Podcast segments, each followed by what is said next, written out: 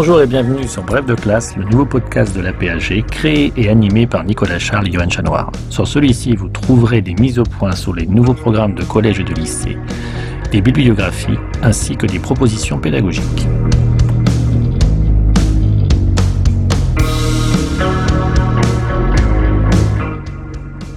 Bref de classe, une émission en deux parties. Tout d'abord, une présentation par un spécialiste des grands enjeux du thème au programme, puis ensuite un personnage et un document représentatif de la période. Document que l'on peut télécharger sur aphg.fr et le réutiliser en classe.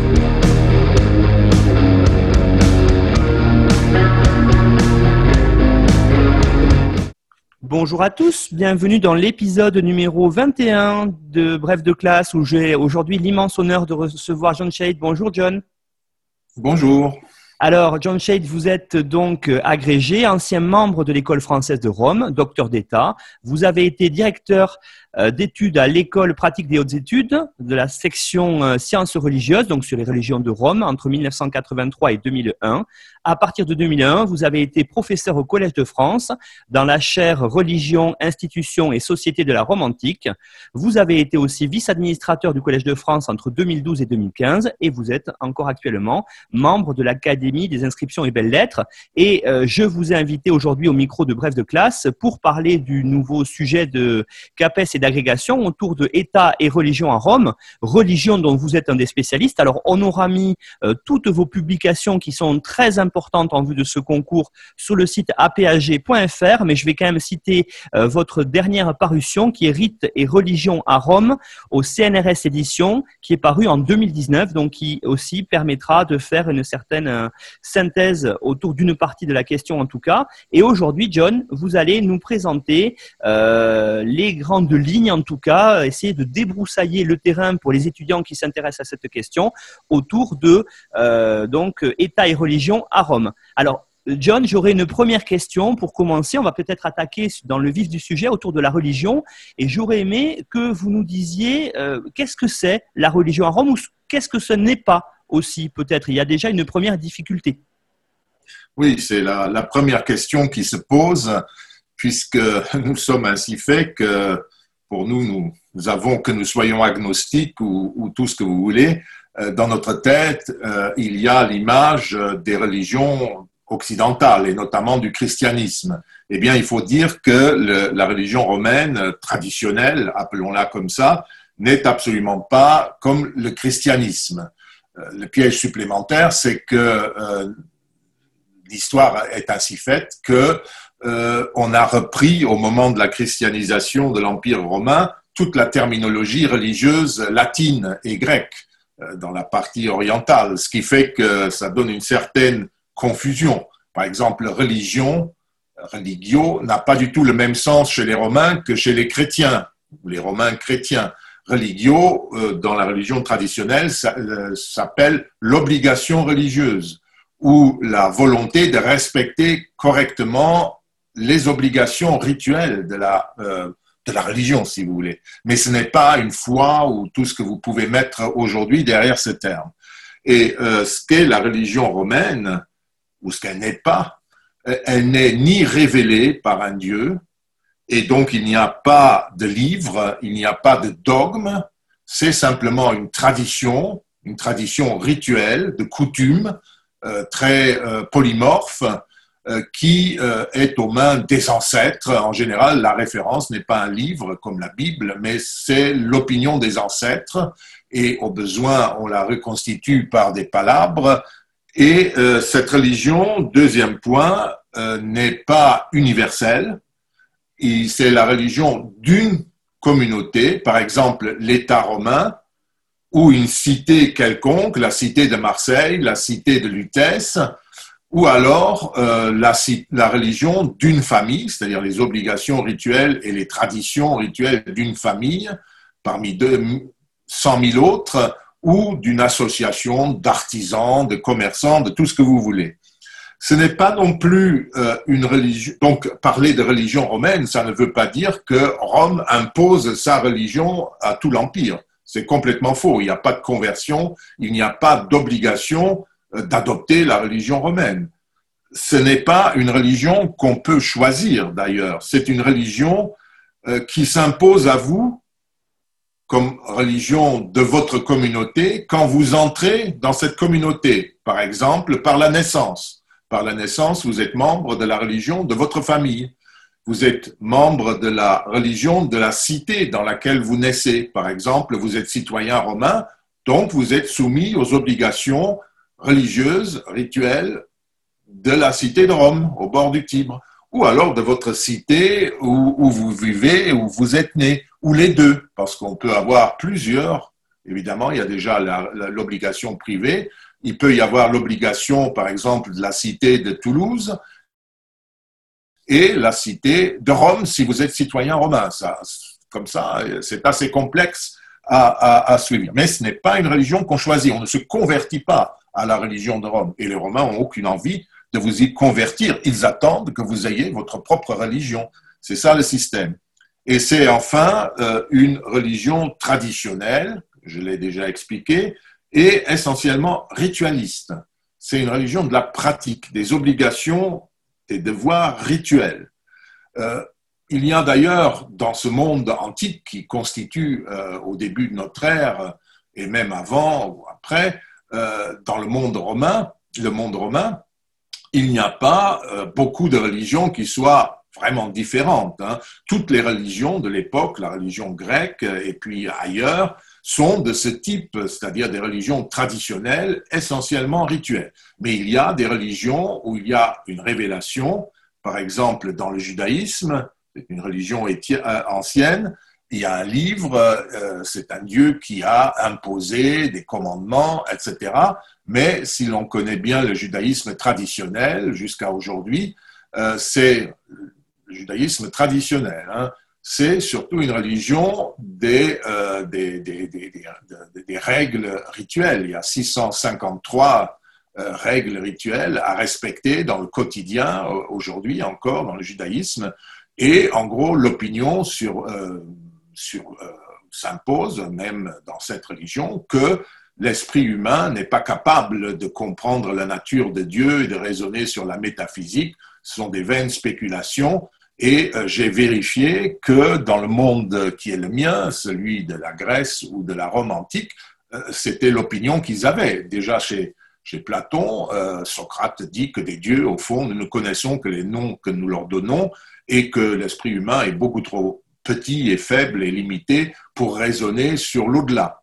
Ce qui lui convient, ce sont les règles rituelles. Donc vous voyez, même si on prend une religion à révélation, on peut trouver cela. Ce qui est une vraie révolution, évidemment, c'est plus tard le christianisme, euh, à part qui est une, donc une secte juive qui évolue euh, et devient une, grande religion et qui euh, a autre chose, c'est une révolution par rapport aux règles rituelles.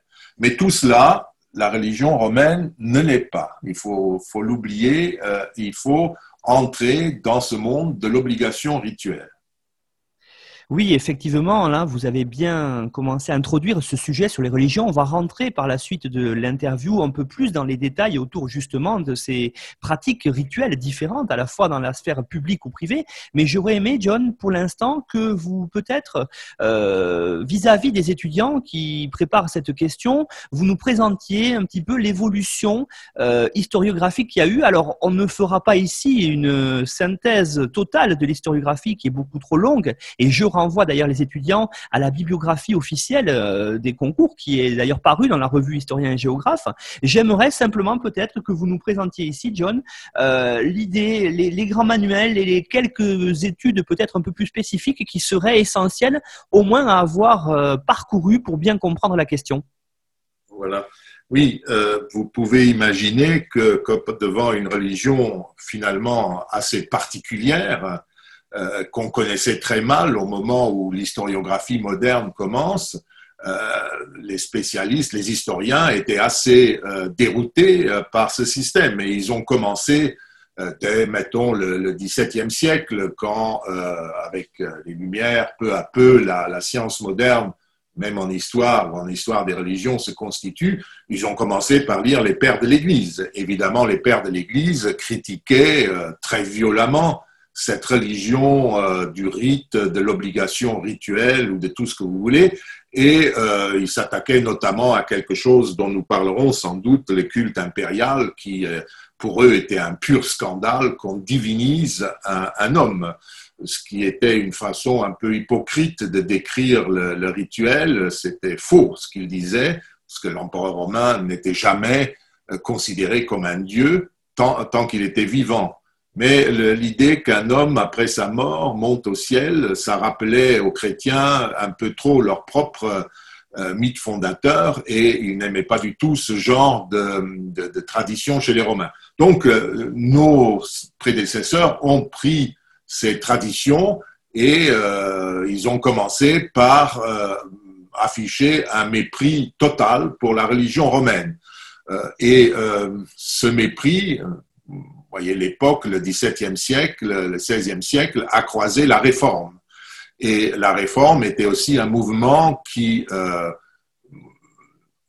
avait horreur de l'institution religieuse, traduisait l'Église, n'est-ce pas, qui se mettait entre le fidèle et Dieu, et ils avaient aussi horreur des rites, qui étaient une façon d'imposer une conduite religieuse aux fidèles. Euh, pour euh, Luther et ses successeurs, la piété, c'est une relation directe et libre entre un individu et euh, son créateur, et pas une relation pilotée par le curé de la paroisse, par le droit canon, par l'Église, etc. Et donc, ces deux courants vont se rejoindre pour donner lieu au premier manuel et si vous regardez, bon, je, n'entre pas dans le détail, euh, par exemple Hegel dans sa grande, le philosophe allemand Hegel dans sa grande histoire de la civilisation qu'il a de l'histoire, euh, il considère que la religion euh, grecque, bon, elle est estimable parce que les Grecs ont un tel sentiment, dit-il, de la beauté naturelle et une telle fraîcheur chez eux qu'on peut leur pardonner d'avoir été d'affreux ritualistes. Il oublie que les Grecs étaient aussi ritualistes que les Romains. Hmm. À l'époque, on ne lisait pas non plus beaucoup les inscriptions, on se contentait de lire quelques textes euh, et quelques raisonnements sur la religion tels qu'on peut les trouver chez Platon en prenant ce qui les intéressait. Et puis alors les Romains, euh, ils avaient une double qualité ou un double défaut. Euh, d'un côté, ils étaient des ritualistes euh, ridicules, euh, qu'on rapproche d'ailleurs progressivement des, juifs et des, pharisiens, hein, parce qu'il y avait chez les chrétiens aussi le mépris du ritualisme juif. Et puis, d'autre part, ils avaient quand même, parce que même, même chez, dans les sources littéraires, on voit qu'ils étaient très pieux. Donc, les Romains étaient un problème longtemps, des gens très pieux pour une non-religion. Et donc, conséquence, ils attendaient l'arrivée du Sauveur, si vous voulez. Et euh, cela se traduisait d'une certaine manière par ce qu'on a commencé progressivement à appeler les cultes orientaux, c'est-à-dire des cultes nés en Syrie, même région où est né le christianisme, n'est-ce pas, et d'où vient le salut. Et donc les premiers dieux euh, syriens, comme euh, par exemple plus tard Mitra ou de l'Égypte venait aussi Isis, etc., euh, était comme euh, une recherche d'une nouvelle spiritualité. Spiritualité qui est d'ailleurs souvent, euh, c'est un terme luthérien, protestant, qui est souvent mis en avant pour dire les Romains, ils avaient une religion, mais pas de spiritualité, c'est-à-dire une religio et pas de religion au sens chrétien. Alors, toute cette tradition fait que jusqu'à 1900, euh, il faut être très prudent avec la bibliographie.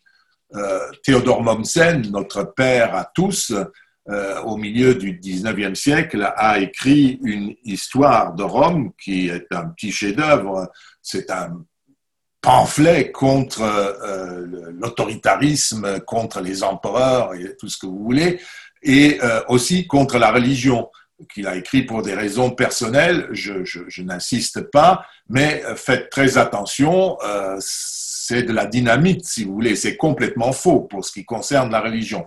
C'est d'autant plus dangereux que Mommsen connaissait très bien les sources. Et par exemple, quand il euh, publie ou contribue à publier des inscriptions concernant la religion, euh, c'est un spécialiste redoutable. Il connaît ça sur le bout des doigts. Mais il utilise le ritualisme romain pour se moquer de l'Église, notamment de l'Église de Rome, où il avait eu des, aventures malheureuses en 1840 quand il a visité Rome. C'était un provocateur, Mommsen, et assez violent, et il n'aimait pas l'autorité. Il a eu maille à partir avec les monsignori de Rome. Et donc, dans euh, ses ouvrages, il se moque toujours euh, d'eux, euh, au deuxième plan, quand il parle de religion romaine, de Rome, n'est-ce pas? Il y avait d'autres tendances. Par exemple, quelqu'un qui en France euh, euh, était important, Gaston Boissier, euh, et ben, il n'était pas tenu par cela, c'était autre chose. Mais je conseille de commencer à regarder les manuels à partir de, de, Georg Wissowa. Wissowa est un Allemand, évidemment, il faut connaître l'allemand qui a écrit un, volume sur Religion und Cultus der Römer, religion et culte chez les Romains, 1902 euh, première édition, 1912 deuxième édition, et qui en pays allemand est toujours édité parce que c'est en gros le meilleur manuel encore sur les pratiques, sur les dieux. Il donne toutes les sources et il est la source de beaucoup de livres postérieurs. Son histoire de la religion est un peu celle que j'ai dite. Il est encore on est toujours prisonnier de son époque. Pour lui, la religion romaine, ça se termine vers le début de notre ère et après, il n'y a plus rien. Euh, mais il décrit ce qui existe, même sous l'Empire, de façon très précise. Ensuite, euh, il y aura euh, toute une série de livres sur la religion. Il y a notamment en 1906 un livre très important qui s'appelle Les religions orientales dans le polythéisme romain de, de, de, Franz Cumont, un savant belge qui était un, grand savant, mais qui a pleinement développé cette idée, cette obsession euh, de, Hegel, reproduite par Mommsen évidemment, et beaucoup de leurs successeurs, euh, pour donner une importance éclatante à ces cultes dits orientaux qui étaient d'ailleurs souvent pas très orientaux parce qu'ils se développaient surtout euh, en Italie et dans l'empire occidental de l'empire. Mais euh, c'est euh, son, livre qui a marqué son époque et donc il y a toujours une tendance à séparer même dans l'exposé de la religion romaine les cultes orientaux, alors que ça fait partie des religions romaines les plus banales dans les cités, comme à Rome au bord du Tibre. Et puis, euh, hum, il y a l'histoire de la religion a continué et euh, dans les années 20-30 euh, se développe dans le milieu des sociologues, dans une institution que vous avez citée, l'école pratique des hautes études, qui était dans la Sorbonne et qui, à un moment donné, vers 1870, était censée devenir la nouvelle université française sur le modèle de l'université de Berlin allemande. Euh, eh bien, euh, il y avait, euh, ça ne s'est pas fait, c'est resté une, institution de recherche et très spécialisée qui est devenue une sorte d'école doctorale de toutes les universités françaises. Et il y avait, quand on a fermé les facultés de, théologie, aussi, on a créé une section des sciences religieuses. Et dans cette section, il y avait des gens représentant toutes les, les religions du globe, des, historiens de tout cela, et ils ont commencé ensemble à euh, inventer ce qu'on appelle aujourd'hui l'anthropologie religieuse. Et il y a là eu des gens euh, très importants pour nous. Je n'en nomme qu'un, c'est euh, Georges Dumézil. Et je recommanderais le, gros livre de Dumézil, qui est très facile à lire, qui s'appelle Religion archaïque de Rome, religion romaine archaïque, hein, euh, qui est très important pour la raison suivante. Dumézil est surtout connu pour euh, ce qui le passionnait, c'est-à-dire les Indo-Européens. Il essayait d'établir scientifiquement que la, religion romaine, la mythologie romaine, venait de, euh, du même endroit ou, était partie du même monde que les langues que les Grecs ou les Romains parlaient, les langues indo-européennes. On peut croire à cela aujourd'hui, c'est une recherche qui existe encore, mais qui a perdu euh, beaucoup d'importance parce qu'on n'a jamais pu établir historiquement et archéologiquement l'existence de civilisation indo-européenne. Les langues existent, ça, c'est absolument prouvé, mais quelle était la civilisation de ces gens, quelle était leur religion, on n'en sait strictement rien. Donc, vous pouvez toujours laisser cela de côté. Mais ce qui est extraordinaire chez Dumézil, c'est le Vissova français. Il s'est beaucoup servi de Vissova et il a essayé de donner pour tous les dieux, pour tous les rites, en 1960, hein, euh, une description très précise et très pertinente. En général, il a raison quand il s'agit de dire qu'est-ce que c'est que, cette divinité, qu'est-ce qu'elle fait. Dumézil, souvent, allez dans l'index et vous trouverez une ou deux pages qui vous disent ce qu'il faut savoir. Il y a eu à la même époque euh, un historien qui, lui, était très différent, euh, Jean Bayet, c'était un latiniste qui était très catholique, mais qui a, euh, d'une manière ou d'une autre, il, il voyait cette tendance, alors que Dumézil était abhorré par la plupart des, des latinistes et hellénistes, lui, il a vu l'intérêt et il le cite avec intérêt et on trouve des choses intéressantes dans son histoire politique et psychologique de la religion romaine, par exemple sur ce qu'est la puissance divine, sur ce qu'est un Dieu. Euh, qu'est-ce que c'est que cette religion, qu'est-ce que c'est que ces dieux, il les voit comme reliés à une analyse, une métaphysique de l'action, si vous voulez. Et donc, ce n'est pas entièrement faux. Par ailleurs, euh, il y a des éléments dans son livre qui sont très traditionnels. Euh, le livre a commencé euh, à être publié en 59, 1959, et il est bien sûr marqué par son époque. Et puis après, euh, il y a eu toute une foule de livres qui se sont réunis et nous avons essayé à plusieurs à renouveler cela. J'ai moi-même essayé de démontrer que la religion romaine n'était pas morte du tout depuis le troisième ou le premier, on ne sait jamais très bien, siècle avant Jésus-Christ, mais qu'elle a continué jusqu'au quatrième et même au-delà.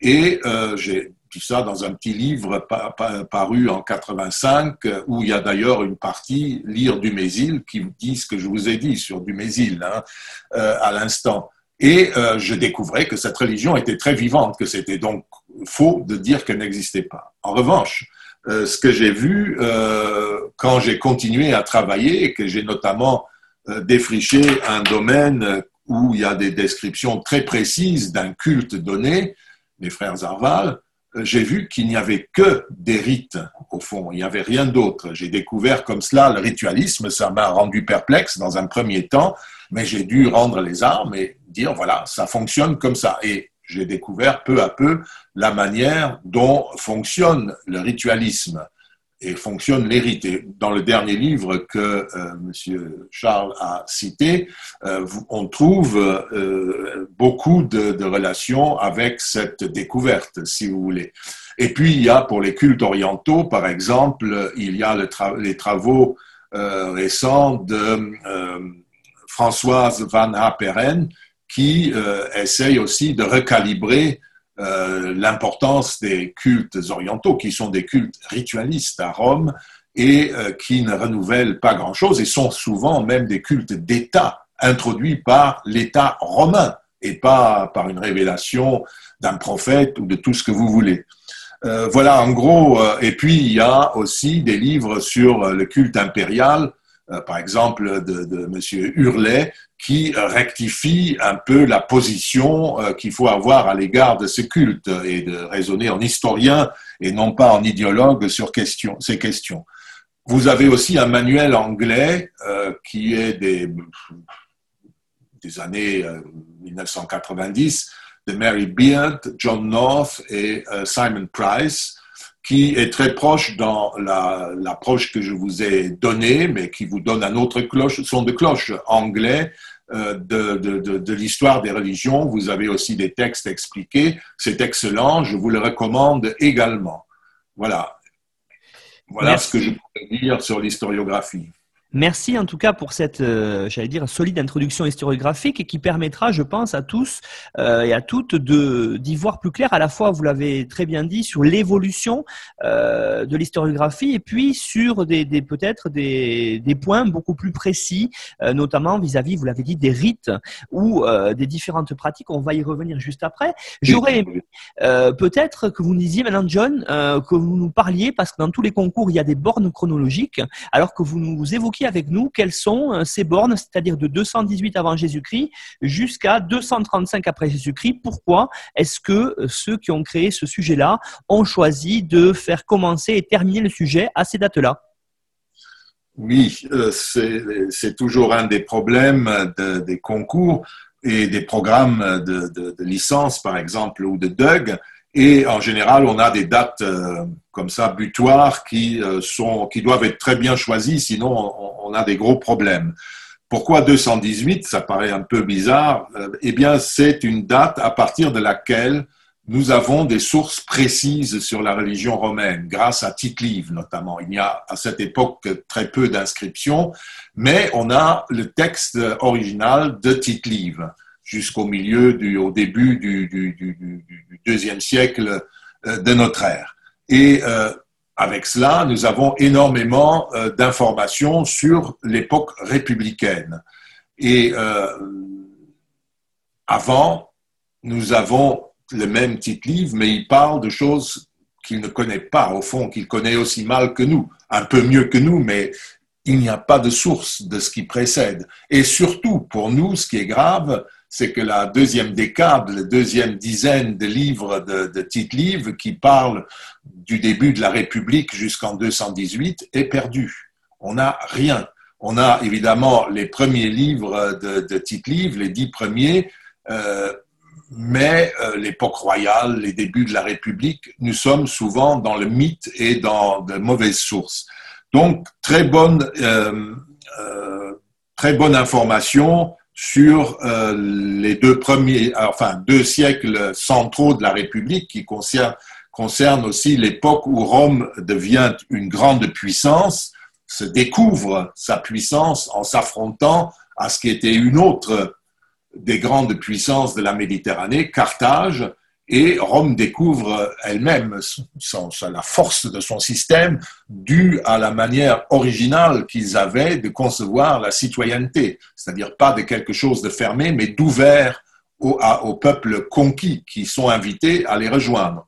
Ils n'étaient pas toujours très bien euh, traités en tant que citoyens, puisqu'ils étaient citoyens de deuxième zone, et il y aura même vers 90 avant notre ère une guerre des alliés contre Rome, fameuse guerre sociale, mais ils étaient tous mobilisables et euh, souvent très loyaux et se considéraient comme partie de la puissance romaine.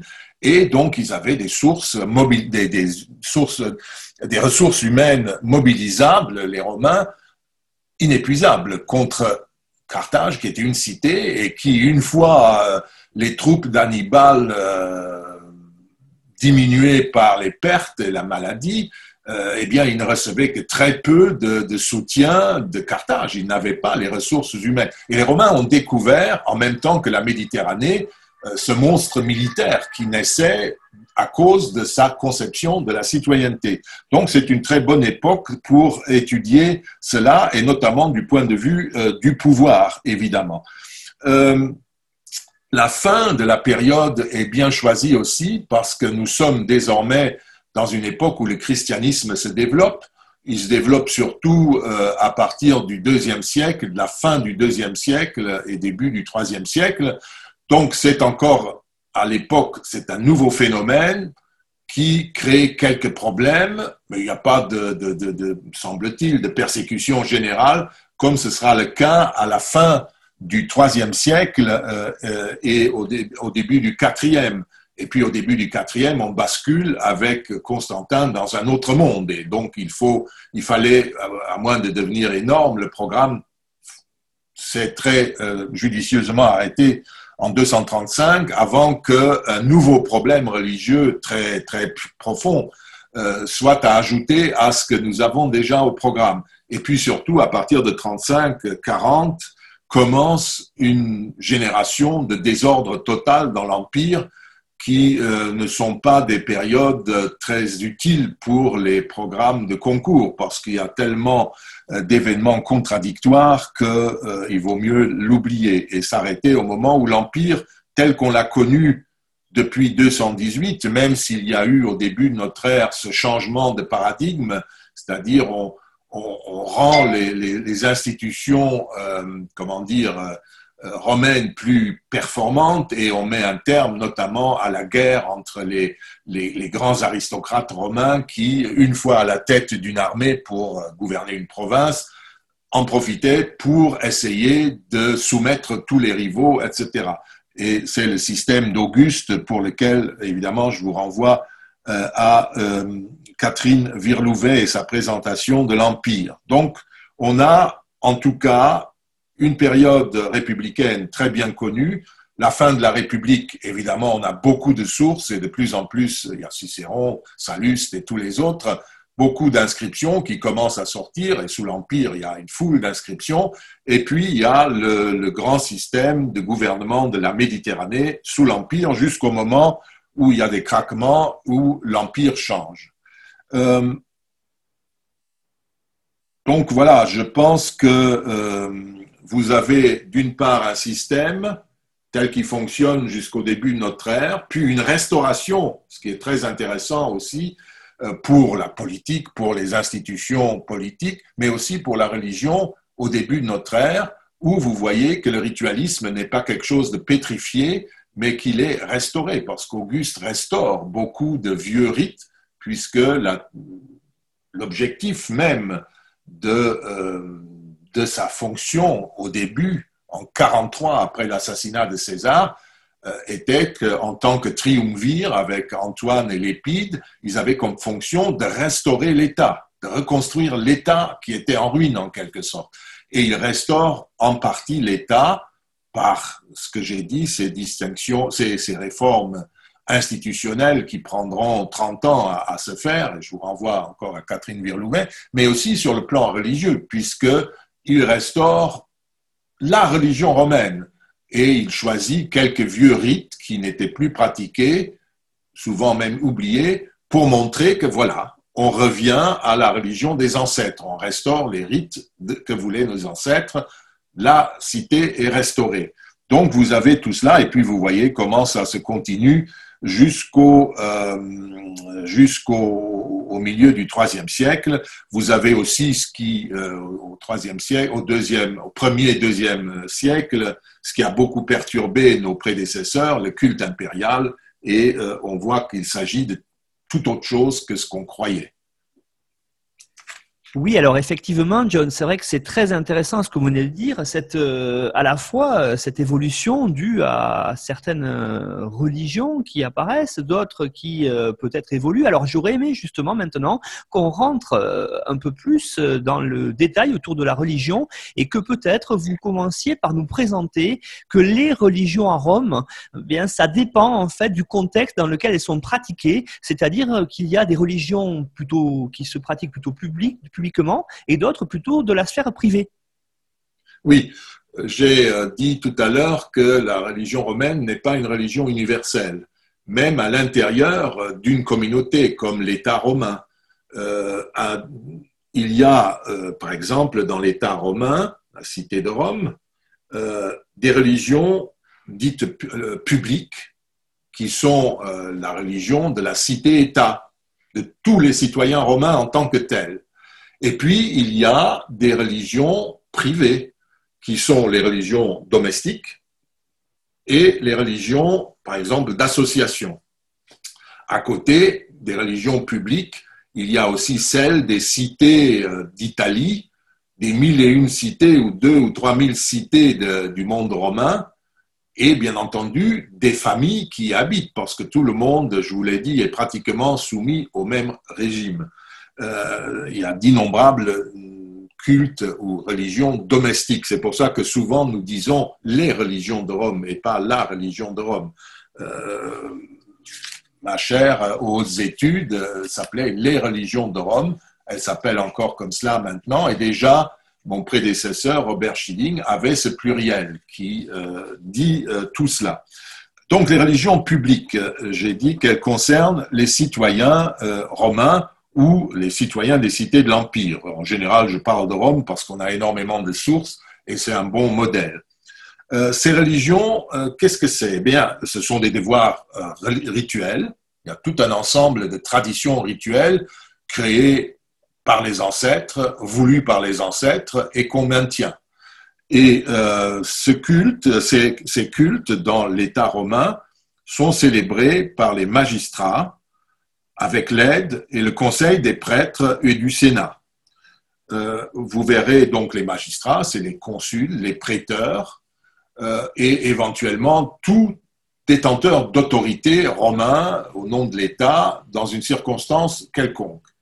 Euh, les prêtres, et c'est ce finalement, si vous voulez, les prêtres, si vous concevez qu'un prêtre est un sacrificateur et quelqu'un qui fait des prières aux dieux, qui fait des vœux, etc., au nom de la communauté. Euh, les prêtres, ce sont en fait des juristes, c'est des spécialistes de droit sacré sauf quelques prêtres très rares qui ont comme fonction un rite, ou de représenter un rite, ou de représenter un dieu à un rite. Par exemple, les pontifes sont les spécialistes du droit sacré romain, de tout ce qui concerne les rites.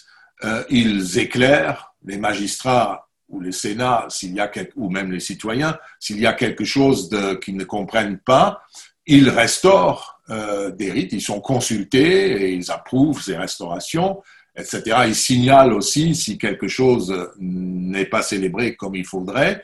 Il s'occupe des biens des dieux, des sanctuaires, il vérifie que tout euh, fonctionne normalement.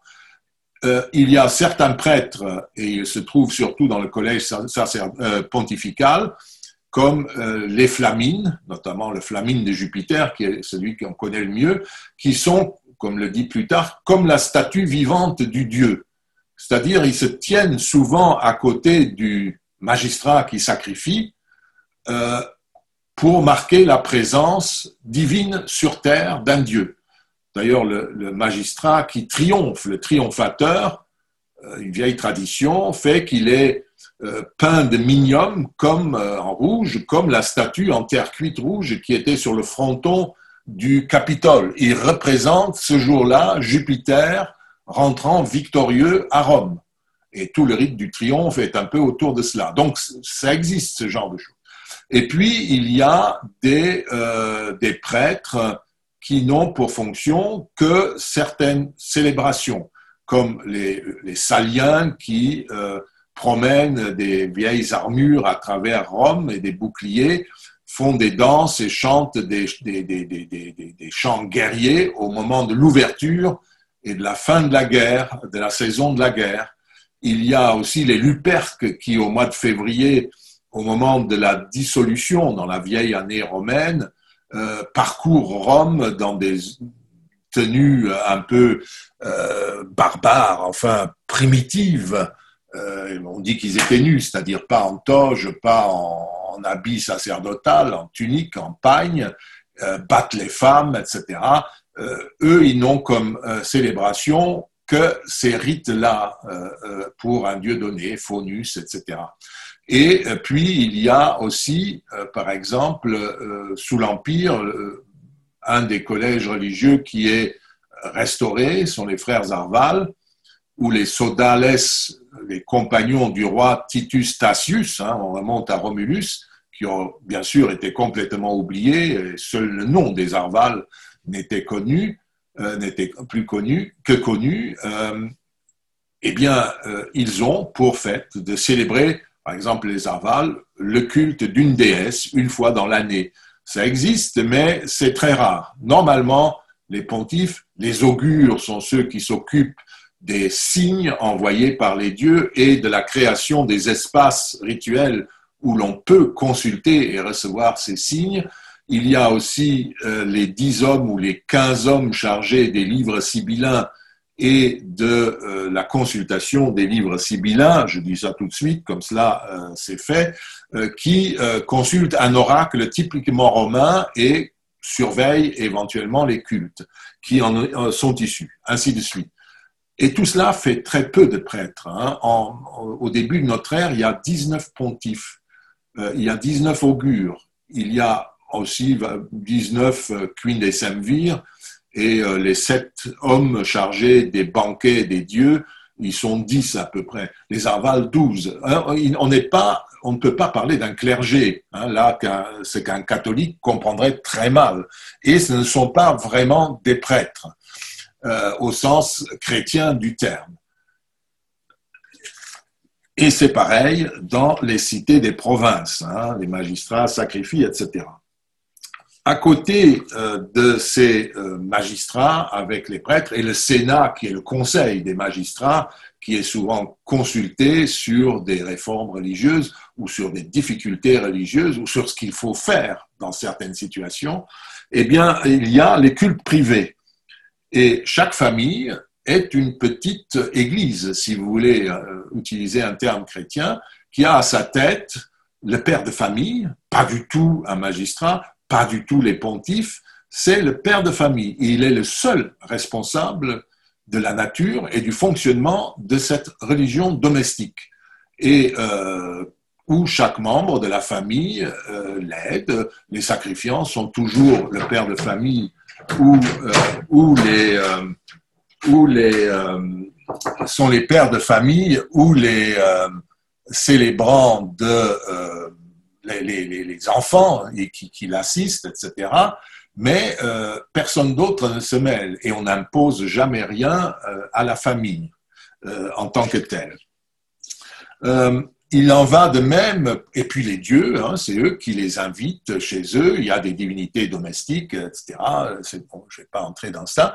Et on a aussi des communautés privées, de droit privé, qui sont les associations de euh, pompiers, les associations des gens euh, venant de Marseille, euh, il y a l'association des commerçants de blé et tout ce que vous voulez, des charpentiers, etc. À Ostie, on a de très beaux exemples de ces associations. Eh bien là encore, c'est une communauté religieuse fermée. L'État, comme pour les familles, n'intervient que si on considère qu'il trouble l'ordre public. Et à Rome, effectivement, au premier siècle avant Jésus-Christ, euh, les artisans de Rome euh, avaient choisi euh, comme divinité de leurs associations Isis, qui était la déesse du commerce maritime à l'époque, à cause d'Alexandrie, qui exportait le blé vers Délos ou vers Rhodes auparavant, et c'était devenu traditionnellement leur divinité d'associations. Vous voyez, il n'y a pas de conversion des cultes orientaux, hein, c'est simplement professionnel. Et ils avaient des positions politiques très radicales à l'époque, opposées euh, au Sénat, etc.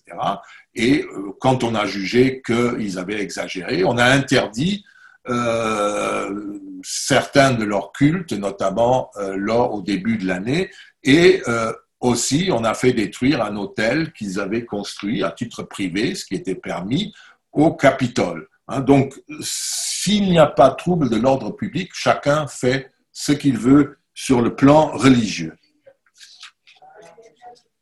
Alors John, j'aurais aimé maintenant que vous nous présentiez, vous avez dit Rome, à Rome, les religions romaines sont des religions rituelles, alors que vous évoquiez avec nous un petit peu plus en détail, peut-être, qu'est-ce que c'est ces rites, comment ils sont pratiqués. Euh, vous avez commencé à introduire euh, le personnel, on y reviendra après, mais j'aurais aimé vraiment que vous nous disiez euh, plusieurs choses importantes autour de ces rites. D'accord.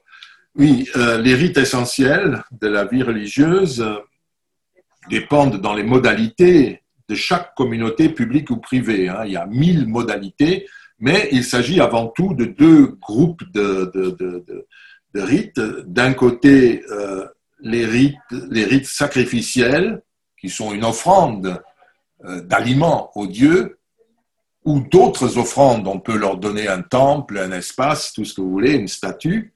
Et puis, de l'autre côté, il y a euh, la divination, c'est-à-dire les rites qui concernent à consulter directement les dieux.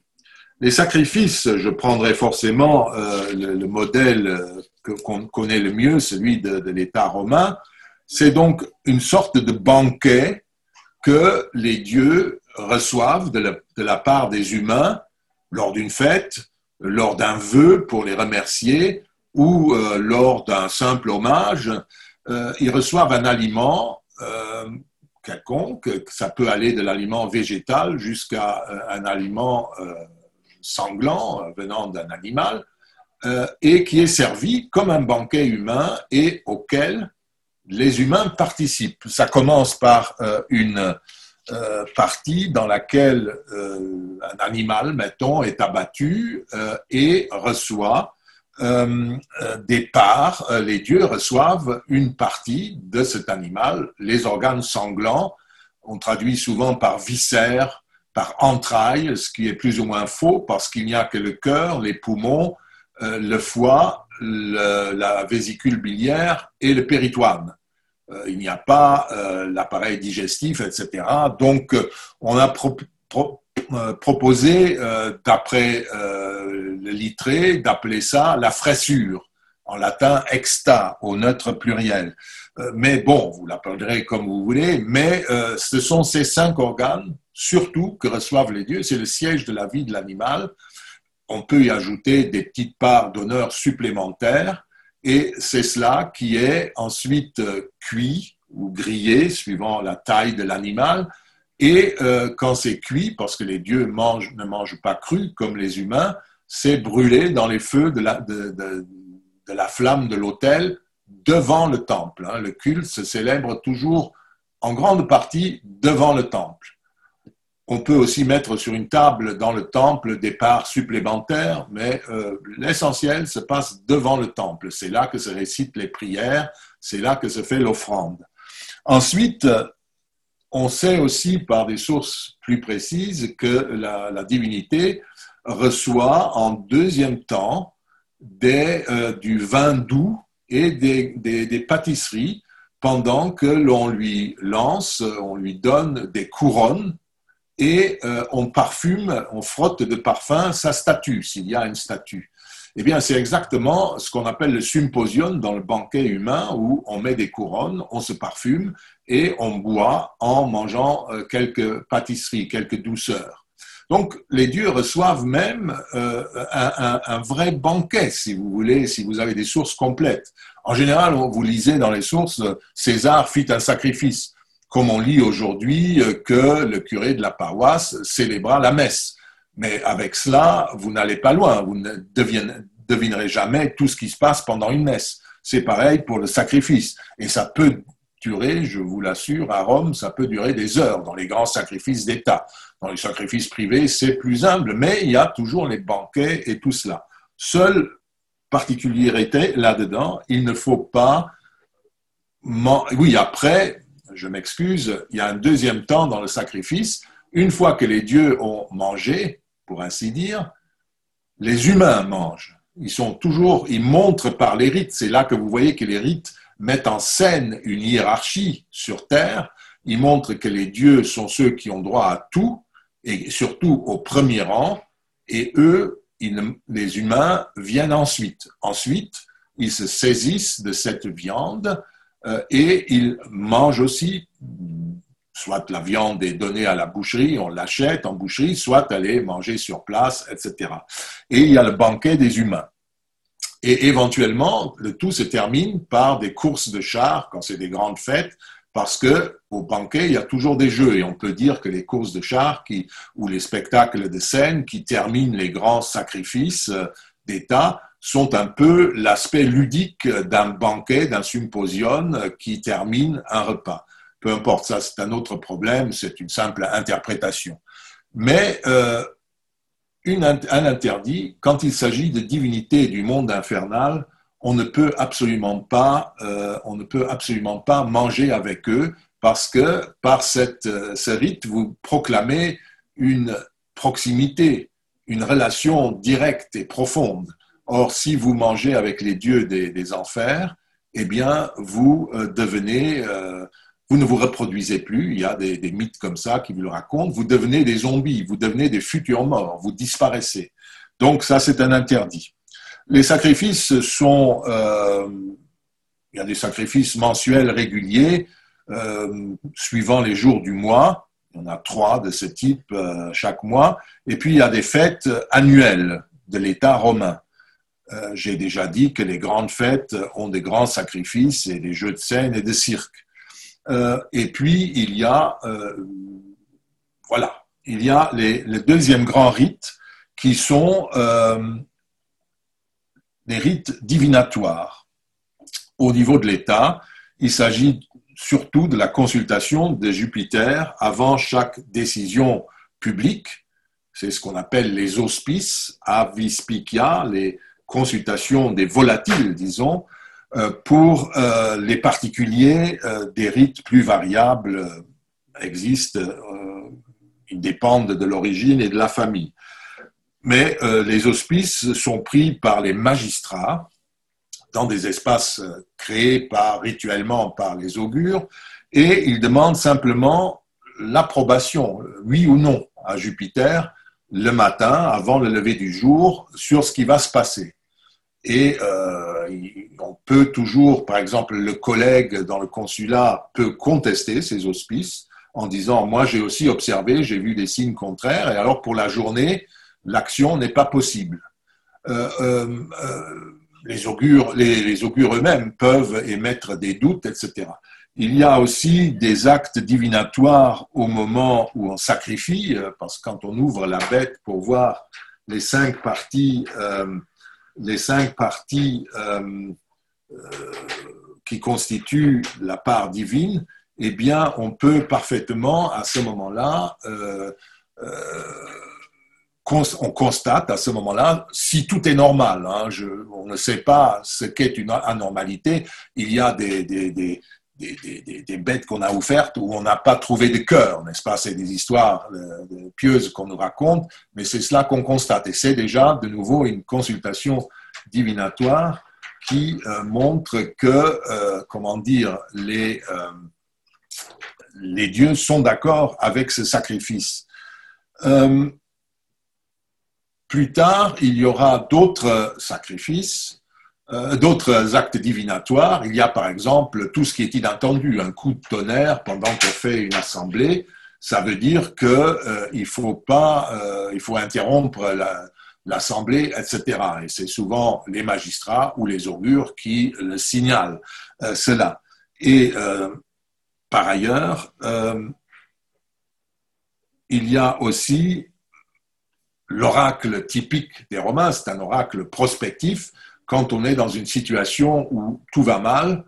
Par exemple, en 217 euh, avant notre ère, pendant euh, après deux grosses défaites des, armées romaines, eh bien, on consulte un oracle. On peut aller à Delphes. Hein. À cette époque, on commence dans toute la Méditerranée à, aller consulter Apollon à Delphes. Mais à Rome même, on a ce qu'on appelle les livres sibyllins et on peut parfaitement, euh, comment dire, consulter un oracle romain et qui vous propose une solution. Voilà en gros euh, les rites. Je crois qu'il ne faut pas oublier, et je terminerai sur cela maintenant, sinon ça devient, comment dire, interminable, il convient aussi de tenir compte de ce qu'on appelle la magie. elle est souvent combattue, même par l'État romain, par la loi, quand elle est destinée à nuire gravement, à tuer quelqu'un. Mais quand c'est de la magie qui consiste simplement à se protéger et à embêter un peu les voisins ou des rivaux, eh bien, euh, tout le monde le pratiquait. Les, grands orateurs, par exemple, ils avaient une peur bleue qu'on leur jette un sort et qu'ils perdent la parole, qu'ils deviennent aphones, n'arrivent plus à parler euh, au tribunal ou euh, quand ils doivent faire un grand discours. Un des grands orateurs a même pendant deux siècles, années perdu euh, complètement l'usage de la parole. Donc, il faut vous dire que la magie, il faut toujours admettre qu'elle existe, que tout le monde la, pratique, même l'État romain, au cours de, de la Deuxième Guerre punique, l'État romain fait un rite qui consiste à enterrer vivant un couple de Gaulois et un couple de, Grecs, les, les, ennemis traditionnels à ce moment-là, vivant sur le forum Boarium. Et après, chaque année, les pontifes célébraient des rites bizarres sur ces tombes. C'est des actes de dévotion magique pure et simple.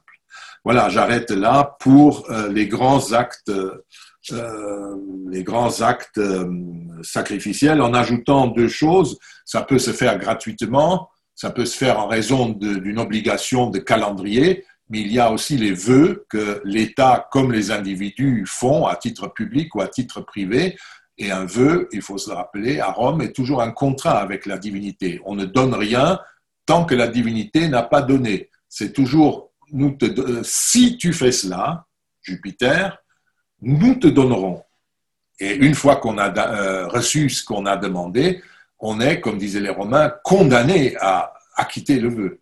Donc ça, c'est extrêmement important à l'arrière-plan du, des rites. Alors justement, John, aussi, vous avez commencé à évoquer euh, à, travers les rites, les différentes pratiques religieuses, euh, le personnel religieux. Euh, qui est-ce qui peut justement pratiquer la religion? Vous l'avez dit, hein, que ce soit dans la sphère publique ou privée, mais on va revenir plutôt sur le public donc. Et qui sont ces différents prêtres, mais aussi, vous l'avez dit, les magistrats qui ont un rôle religieux important Oui, ce sont, je l'ai dit, dans le, sur le plan public Pour, les familles, je le dis tout de suite, c'est le père de famille qui a l'autorité avec ses enfants. Il peut la déléguer même à un esclave, hein, mais l'esclave sacrifie en son nom euh, et au nom de la famille, pas au nom de l'esclave. Hein. Revenons dans le public, euh, où c'est ce que nous connaissons euh, beaucoup mieux. C'est un magistrat, donc un des consuls, un prêteur, ou dans les cités d'Italie ou des provinces, un Doumvir ou un Quatuorvir, l'un de ceux qui président, qui sont annuellement élus comme chef de ces communautés, ou dans les cités grecques, euh, dont je parle peu, hein, mais qui avaient leur religion depuis beaucoup plus longtemps, c'est un des magistrats locaux, parfois des prêtres. Il peut y avoir des différences, notamment euh, dans le monde oriental. Euh, dans certains cas, des religions peuvent être entièrement célébrées, être aux mains, si vous voulez, des prêtres.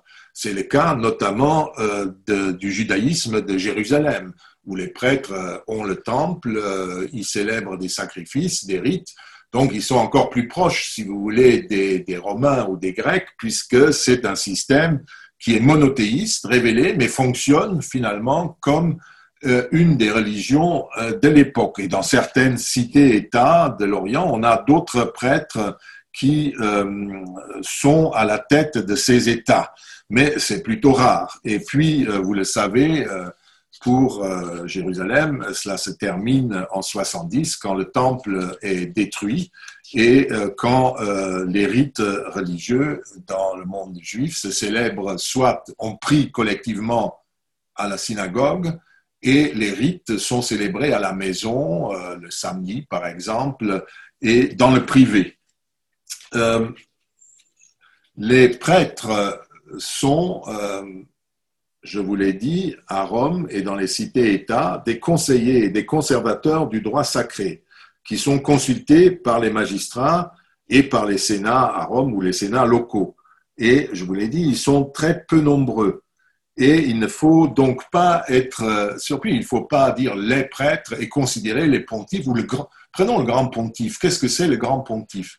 Eh bien, c'est le président du collège pontifical, c'est-à-dire il préside les réunions des pontifes.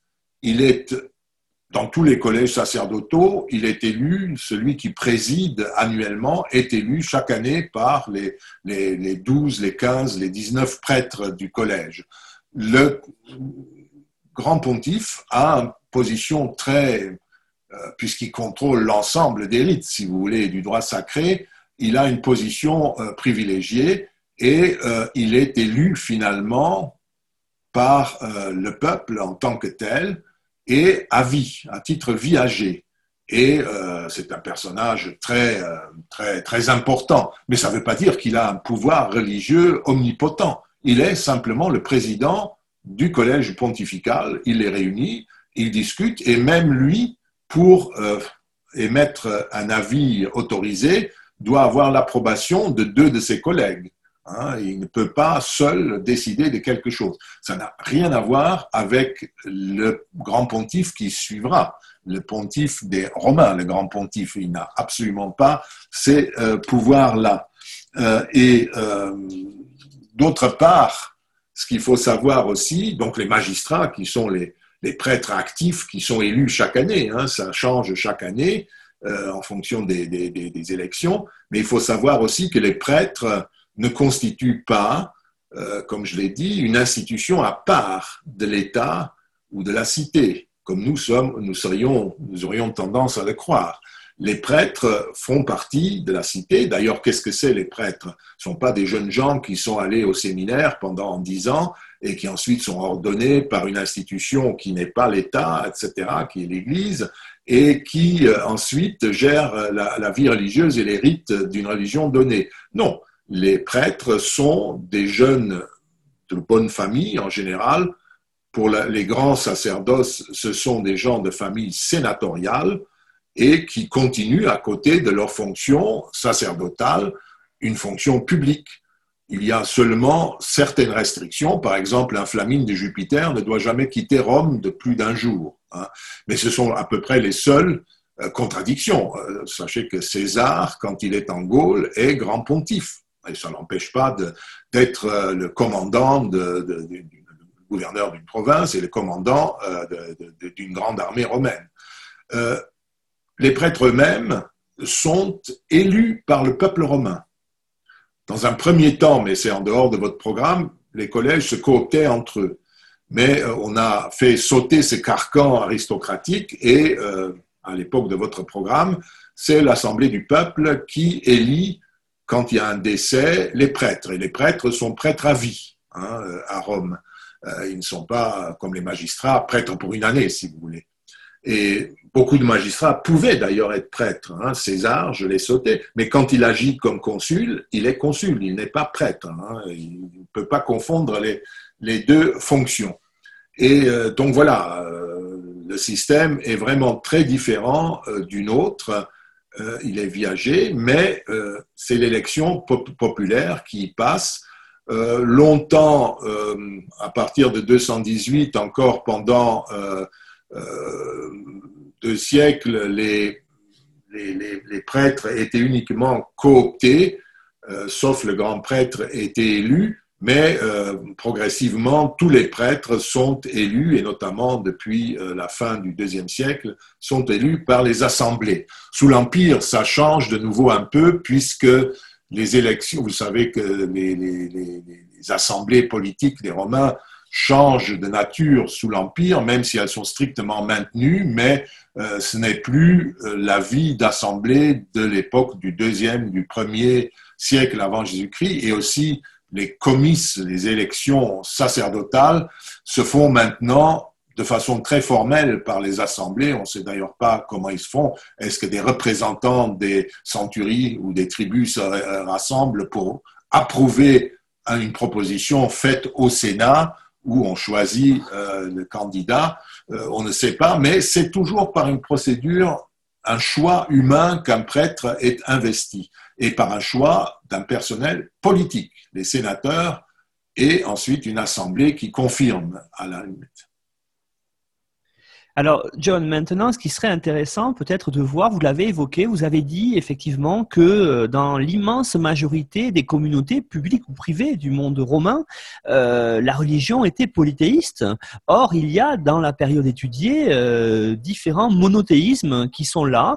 le judaïsme, vous l'avez dit à l'instant, le christianisme, mais pas que cela. Hein, il y a d'autres aussi idées monothéistes. Qu'est-ce que vous pourriez dire sur cela et surtout peut-être commencer à entrevoir les, relations qui sont peut-être parfois complexes entre les polythéismes et les, monothéismes. Oui, euh, on a peu parlé des dieux eux-mêmes pour l'instant, mais étant donné que nous sommes en régime polythéiste, c'est euh, en expansion permanente. Hein. Euh, je donne un exemple, quand un Romain sacrifie, il sacrifie, mettons, à Jupiter. Mais euh, Jupiter ne se trouvera jamais seul à ce sacrifice parce que j'ai dit euh, au début qu'on pouvait parler des rites comme d'une métaphysique de l'action. Le Romain est un juriste intellectuellement et il se dit mais est-ce que Jupiter, qu'est-ce que c'est son pouvoir? Est-ce qu'il donne l'ordre de, comme fait un magistrat romain, hein, euh, un magistrat romain, quand vous lisez que César fait un pont, ça ne veut pas dire que César a pris un marteau et des clous et des poutres et a construit un pont. Il dit juste faites un pont. Alors est-ce que Jupiter est comme un magistrat? Ou est-ce que Jupiter euh, réalise ça lui-même? On sait que c'est sa volonté. Mais est-ce que cette volonté euh, est, abstraite comme ça? Ou est-ce qu'elle est incarnée par une divinité qui exprime son noumen, sa volonté? Et le noumen iovis est la puissance divine de Jupiter. Noumen est toujours construit avec un génitif en religion romaine. Eh bien, c'est une divinité qui réalise la volonté de Jupiter. Et on peut comme ça, à l'infini, et les Romains le font, n'est-ce pas, euh, analyser les différents aspects de euh, cela. Par exemple, le grand vœu du début de l'année, le 1er janvier sous la République, le 3 janvier sous l'Empire, pour le salut de la République ou le salut de l'empereur et de la République, eh bien, il s'adresse à la triade capitoline.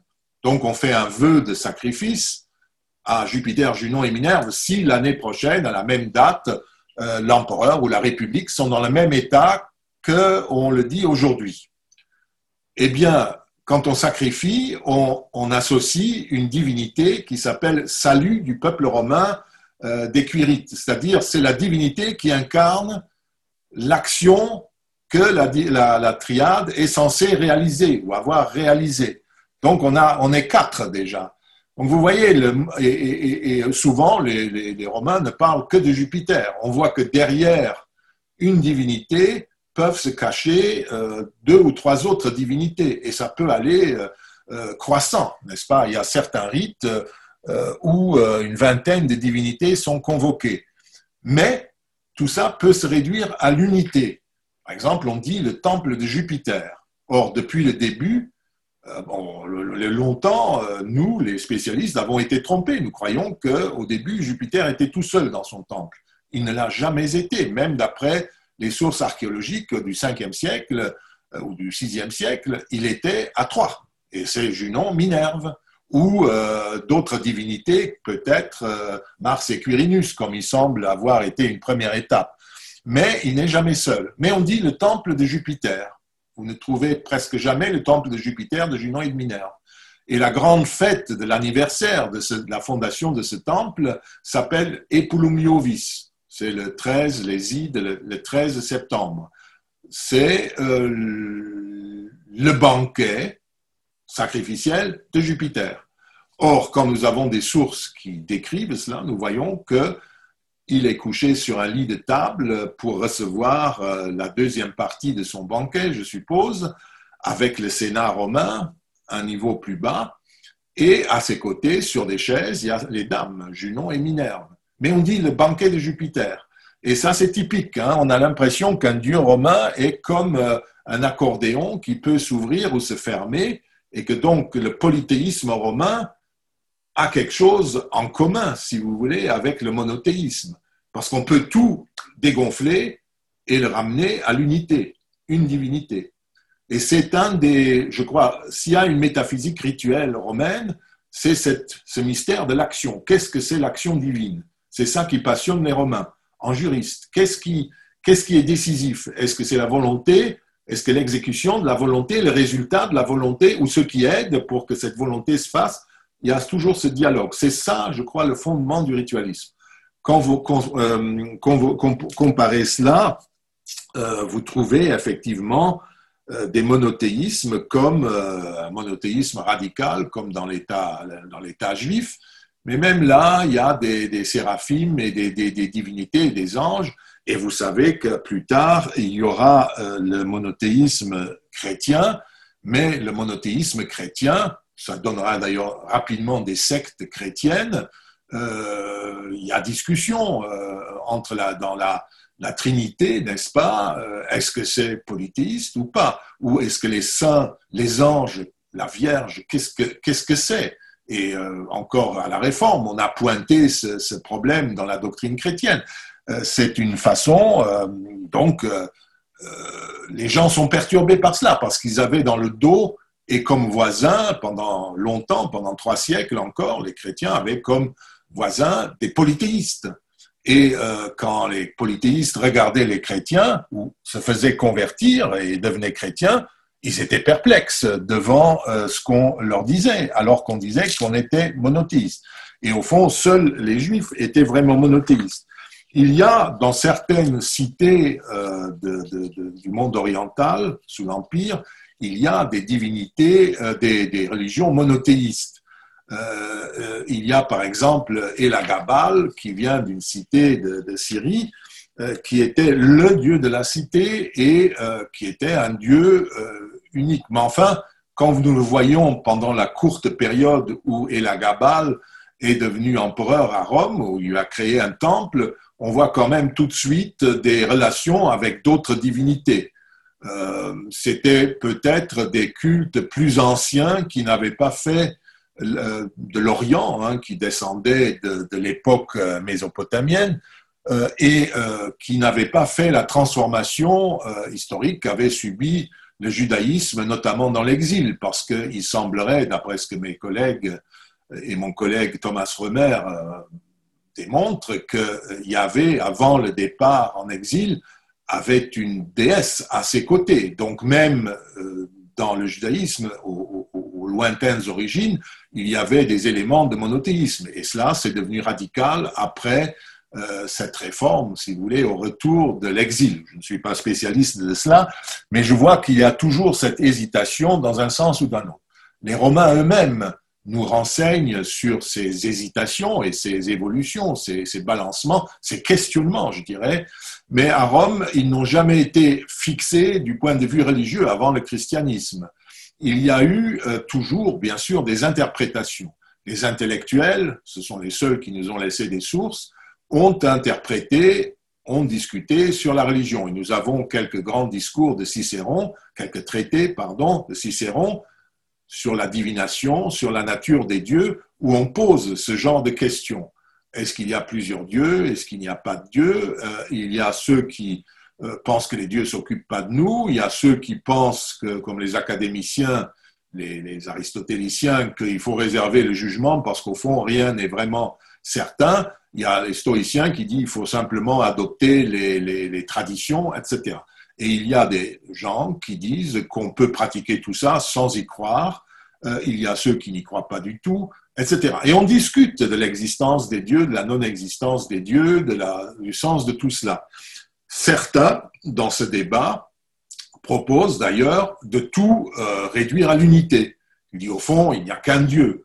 Euh, tout ça, c'est Dieu. Qu'est-ce que c'est que ce, polythéisme? Ça fait désordre. Moi, je ne crois qu'il n'y a qu'un seul Dieu. Et puis, ils essayent de démontrer cela. Il y a comme cela des positions philosophiques très, très ferme sur le plan euh, du monothéisme dans l'interprétation même de la religion romaine, ou de ce qu'elle devrait être. Et bon, euh, c'est des discussions, ce sont des discussions, mais euh, il faut bien comprendre que dans ce monde sans révélation, il n'y a pas une réalité, une vérité, il y a plusieurs vérités. c'est le point de vue correct exprimé par quelqu'un. Si vous démontrez votre point de façon logique, conformément aux acceptations des intellectuels de l'époque, eh bien, vous avez raison. Mais à côté de vous, un autre peut avoir raison. Euh, cette technique se voit, par exemple, dans l'interprétation, euh, dans l'interprétation de la, comment dire, de, la Torah, où euh, les, jeunes intellectuels juifs apprennent à voir dans le texte, dans un verset de la, de la Bible, il voit euh, telle signification par des moyens euh, quelconques, hein, qui, sont techniques. Eh bien, si ça se tient, eh bien, vous êtes un grand intellectuel, vous avez ajouté une nouvelle interprétation. Mais aucune de ces interprétations n'a de valeur absolue. Elle s'ajoute à des, possibles, etc. Et euh, d'ailleurs, j'accepte, je, signale ces cas de l'interprétation de la Torah parce qu'il y a cette technique qui s'appelle la, euh, la, gematria euh, chez les juifs qui consiste à voir des sens cachés dans les mots même de la Torah. Il y a euh, par exemple des valeurs numériques qu'ont les lettres de l'alphabet, les, consonnes en tout cas, et qui servent à construire des révélations sur ce qui est derrière. Sachez que les Romains, si vous voulez, avaient la même chose. Pensez à Varon, aux fameuses étymologies varoniennes que connaissent les latinistes, où les, les, les, les, intellectuels interprètent par l'étymologie les institutions civiles, mais aussi les noms des dieux ou les institutions religieuses. Et c'est aussi absurde que ces jeux numériques, si vous voulez, c'est euh, un style d'interprétation, la gamatria, hein, de, euh, du monde juif. Chez nous, c'est les étymologies dites varoniennes qui sont censées révéler ce qui est derrière. Euh, c'est un jeu un peu gratuit chez les païens, puisqu'il n'y a pas de, de, révélation en soi. Mais chez les juifs, vous voyez, on pouvait aussi aller un peu plus loin en voyant des choses derrière le texte révélé que euh, le commun des mortels ne, veut pas, ne voit pas. Euh, vous voyez qu'il y a donc des intellectuels minoritaires, bien sûr, à Rome et en Grèce, qui spéculent sur la religion, la religion le religieux et les dieux, et qui verraient volontiers un Dieu unique, mais qui savent que, bon, euh, ça n'existe pas. Et souvent, dans les traités de Cicéron, il conclut que, de toute façon, tout ça, c'est très intéressant, mais qu'au fond, euh, on se rallie à la tradition des ancêtres, ou au moins on réserve le jugement. Hmm? On ne dit pas que ceci ou cela est comme ça, mais on réserve le jugement. Mais on peut réfléchir parce qu'il n'y a pas de police euh, intellectuelle, pas de censure, puisqu'il n'y a pas de vérité révélée.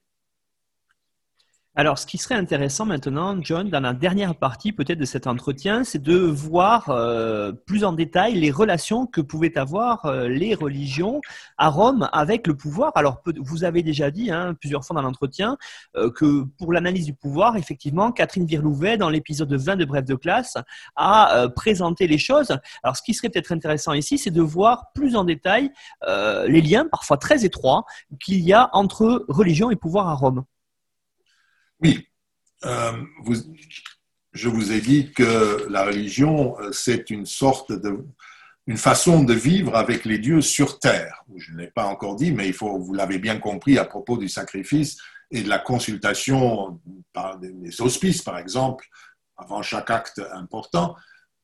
Les, une cité est fondée par des hommes qui invitent des dieux à les rejoindre. Les dieux les rejoignent ou pas. Ils les aident ou pas. Mais une fois qu'ils ont décidé de les rejoindre, ils sont censés les aider, d'après les Romains. Et le culte, c'est les rites de politesse à l'égard de ces partenaires divins qui les associent à toutes les activités euh, de cette communauté, notamment l'État, par exemple. Et euh, bien entendu, euh, le pouvoir ne peut pas se passer de la coopération avec la divinité. Et les rites symbolisent cela quand le magistrat qui doit rassembler le peuple, qui doit faire voter une loi, qui doit rassembler le Sénat, qui doit livrer bataille, ou Dieu sait quoi, euh, doit prendre une décision, eh bien, il prend les auspices, il consulte les dieux le matin avant d'agir. Les Romains, ça se passe toujours dans la première partie de la journée. Hein. Ils n'ont pas l'électricité. Tout se fait entre le lever du soleil et deux heures de l'après-midi. Et euh, donc, euh, on consulte avant le lever du jour Jupiter, qui dit oui ou non. En général, ça se passe de façon relativement silencieuse. C'est le magistrat qui, euh, c'est un rite qu'on célèbre, qui met l'accord de Jupiter dans la volonté du magistrat euh, c'est pas spectaculaire. Hein. il faut, même si on nous raconte de belles histoires, euh, etc. Mais euh, c'est assez routinier. Et les chrétiens et les critiques du ritualisme signalaient évidemment le côté totalement routinier du, du, du, ritualisme. Euh, et puis, tout au long de l'activité du magistrat, en permanence, ils consultent les, les, dieux, etc. Ils agissent avec, avec lui. Et les dieux sont donc euh, non seulement associés au pouvoir, mais aussi la caution du pouvoir. Les citoyens romains doivent se dire, ben voilà, notre consul, il a eu l'autorisation, il faut se battre maintenant parce que les dieux sont dans la bataille. Évidemment, ça tourne très mal comme quand, comme en 217, euh, on perd de suite deux énormes batailles. Mais on vous dira à partir de la deuxième bataille que euh, on l'a cherché puisque Flaminius euh, n'a pas rempli les devoirs religieux. Il n'a pas euh, attendu d'avoir le droit de prendre les auspices, euh, qu'on reçoit quand on est confirmé consul ou élu consul. Il n'a pas célébré le sacrifice sur le mont Albin qu'il faut que le consul romain sacrifie pour avoir le droit, en associant le dieu de l'alliance latine, Jupiter, Albin, au, euh, au commandement, il n'a pas le droit de commander la Ligue latine, c'est-à-dire l'armée romaine.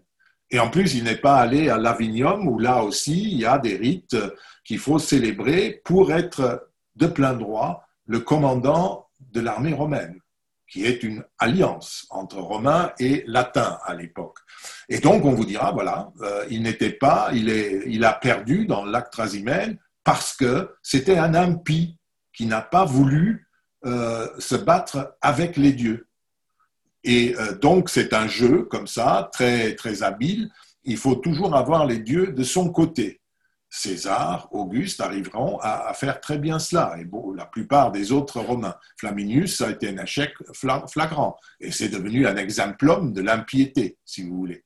Et donc le pouvoir euh, est lié à ça, et le problème devient grave quand il y a plusieurs hauts magistrats qui s'affrontent. Parce que qui, qui a raison? Est-ce que les hospices de, César sont meilleurs que ceux de Pompée? Est-ce que les hospices d'Octavien sont meilleurs que ceux de Lépide ou d'Antoine? Bon, ça crée un certain désordre et euh, la guerre met un terme à ça et prouve, et Auguste l'a fait savoir au monde entier, que ces hospices étaient les meilleurs. Les dieux étaient de son côté et pas du côté d'Antoine et des autres et sa restauration religieuse notamment double cette bénédiction, si vous voulez, euh, donnée par Jupiter, par Apollon et Diane au moment euh, des, grands combats euh, qui ont mis un terme à la guerre civile.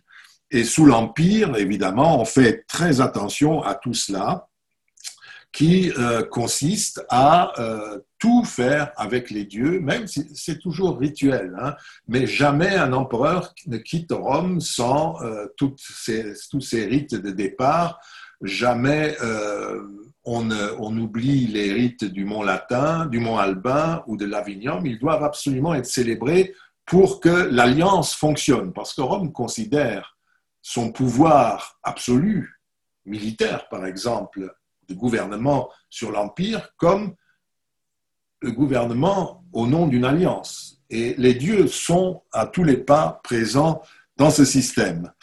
Et euh, il ne faut pas croire que c'est toujours automatique. Hein. Euh, par exemple, si vous euh, célébrez les vœux pour le salut de la République, vous êtes élu consul, vous avez le droit de le faire, vous constatez au Capitole que la République a été en bonne santé l'année précédente, hein, tout lui a réussi, euh, toutes ses activités sont excellentes, euh, les guerres gagnées, pas d'agression, tout le monde, n'y a pas eu de pandémie comme chez nous, euh, tout est bien. Et à ce moment-là, vous sacrifiez les, les, animaux avant de formuler les vœux pour l'année suivante.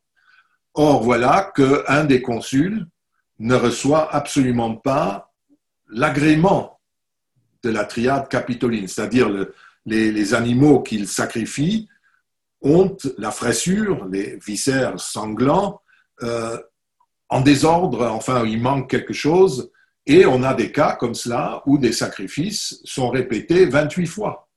À chaque fois, on recommence parce que c'est un ritualisme.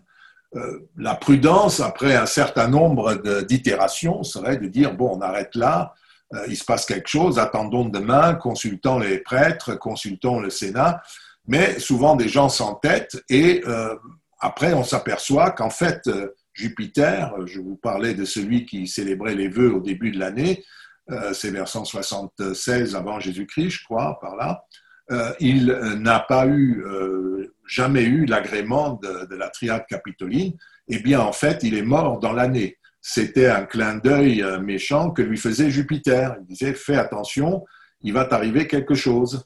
Et il n'a pas fait attention, il est mort euh, dans l'année, etc. Donc, euh, et, c'est fréquent qu'on sacrifie usque atlitationem, jusqu'à l'agrément de la divinité. Certains interrompent à un moment donné, d'autres non, mais le pouvoir est toujours lié à ces rites qui sont l'expression de la communauté entre les dieux et les hommes sur terre.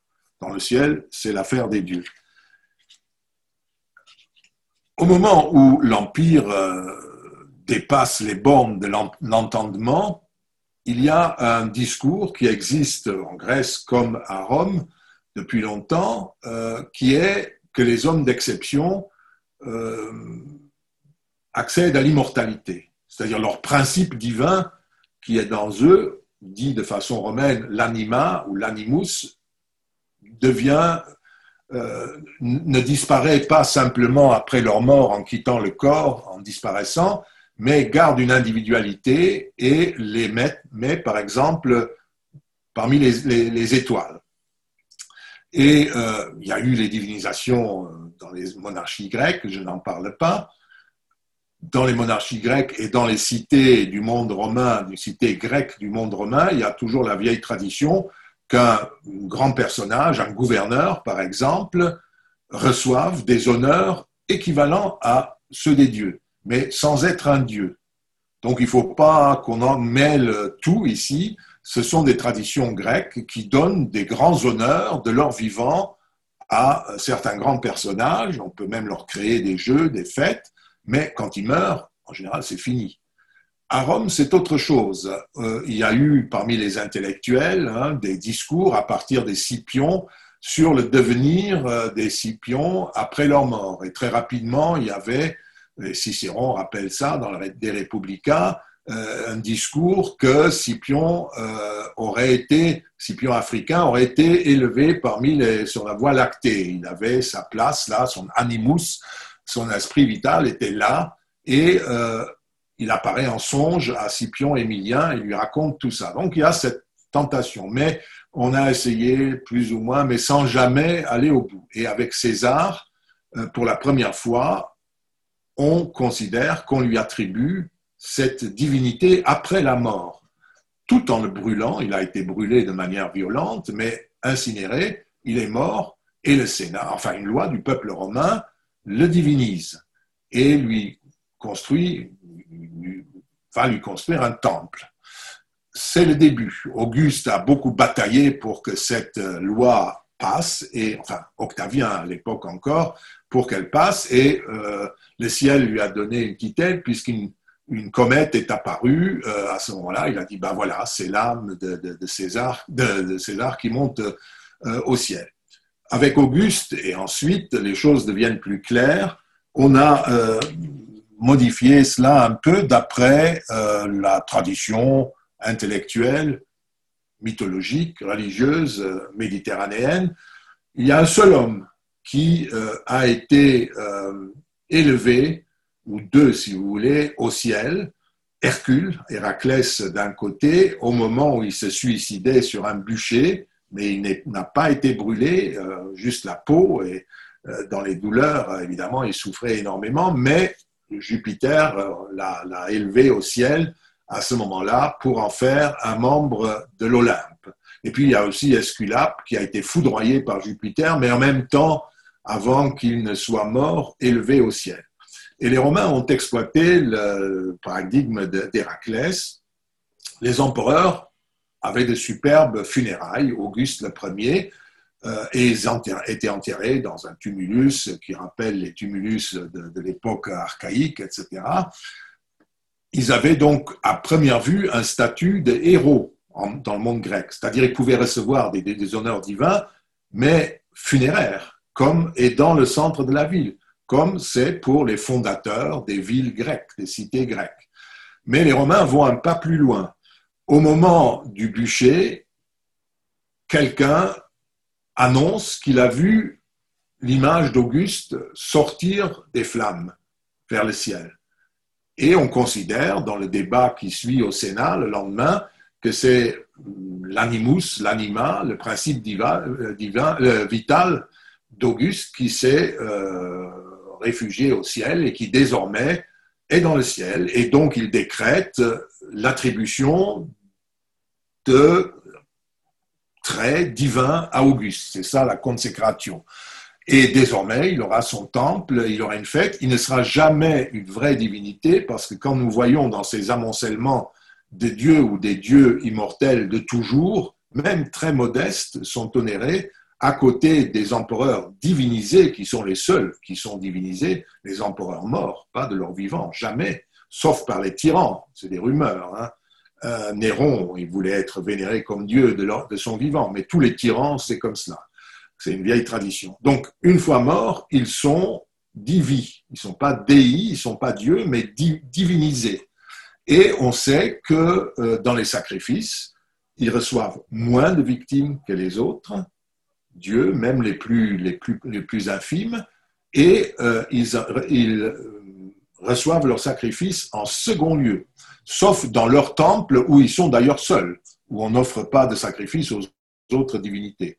Mais euh, dans les temples, dans les cultes communs, ils viennent après les dieux immortels de toujours. Donc c'est une divinité de, rang inférieur, comme si c'était dans un rang inférieur au Sénat. Et vous pouvez lire ça dans ce délicieux euh, la métamorphose en citrouille du divin Claude de Sénèque, où vous voyez qu'Auguste, le divin Auguste, il siège en, en, 40, en 51, et en 54, il siège au Sénat euh, des dieux sur l'Olympe, mais euh, au moment où Claude demande à être admis aussi parmi les, dieux, Jupiter demande à Auguste, mais toi, il est de ta famille, cet imbécile, qu'est-ce qu'il qu'il vaut? Dis-nous ton avis. Alors Auguste se lève, il dit, ah, euh, maître du ciel, je n'ai jamais pris la parole dans cette assemblée. Et ça, tous les Romains devaient hennir quand ils entendaient ça. Ça veut dire qu'il était ce que les Romains appelaient un pédarius, c'était un jeune sénateur qui n'avait pas droit à la parole au Sénat. Il avait le droit de voter, mais il n'avait pas le droit de prendre la parole, sauf quand on la lui demandait, alors qu'un consul, un prêteur, euh, un magistrat euh, supérieur avait, en tant que sénateur, plus tard, le droit à la parole, de présenter une motion, de, de réagir, etc. Donc, on voyait dans ce petit pamphlet qu'Auguste, au fond, était un dieu de deuxième catégorie, et ça faisait certainement rire.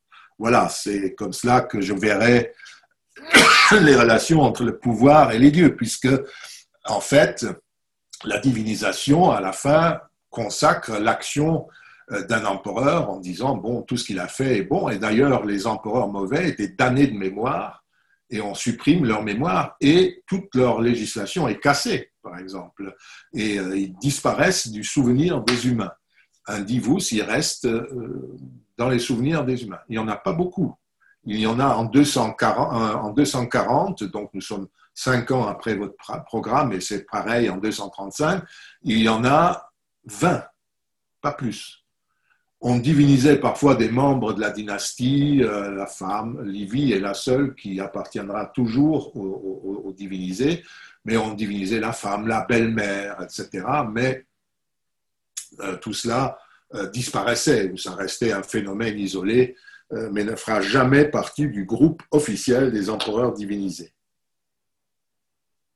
Bien, John Shade, il ne me reste plus qu'à vous remercier pour cet entretien qui, je pense, a fait déjà euh, un tour assez complet de la question, hein, bien sûr, de façon euh, très générale. Vous avez donné aussi, je le rappelle, euh, en bibliographie indicative quelques titres qui permettront d'approfondir tout cela et de donner aux étudiants qui passent les concours, j'espère, un point de vue sur cette question très importante de relation entre l'État et les religions à Rome, donc sur la période que nous avons étudiée. Merci beaucoup, John, pour cet excellent entretien et j'espère à très bientôt. Au revoir. Merci, au revoir.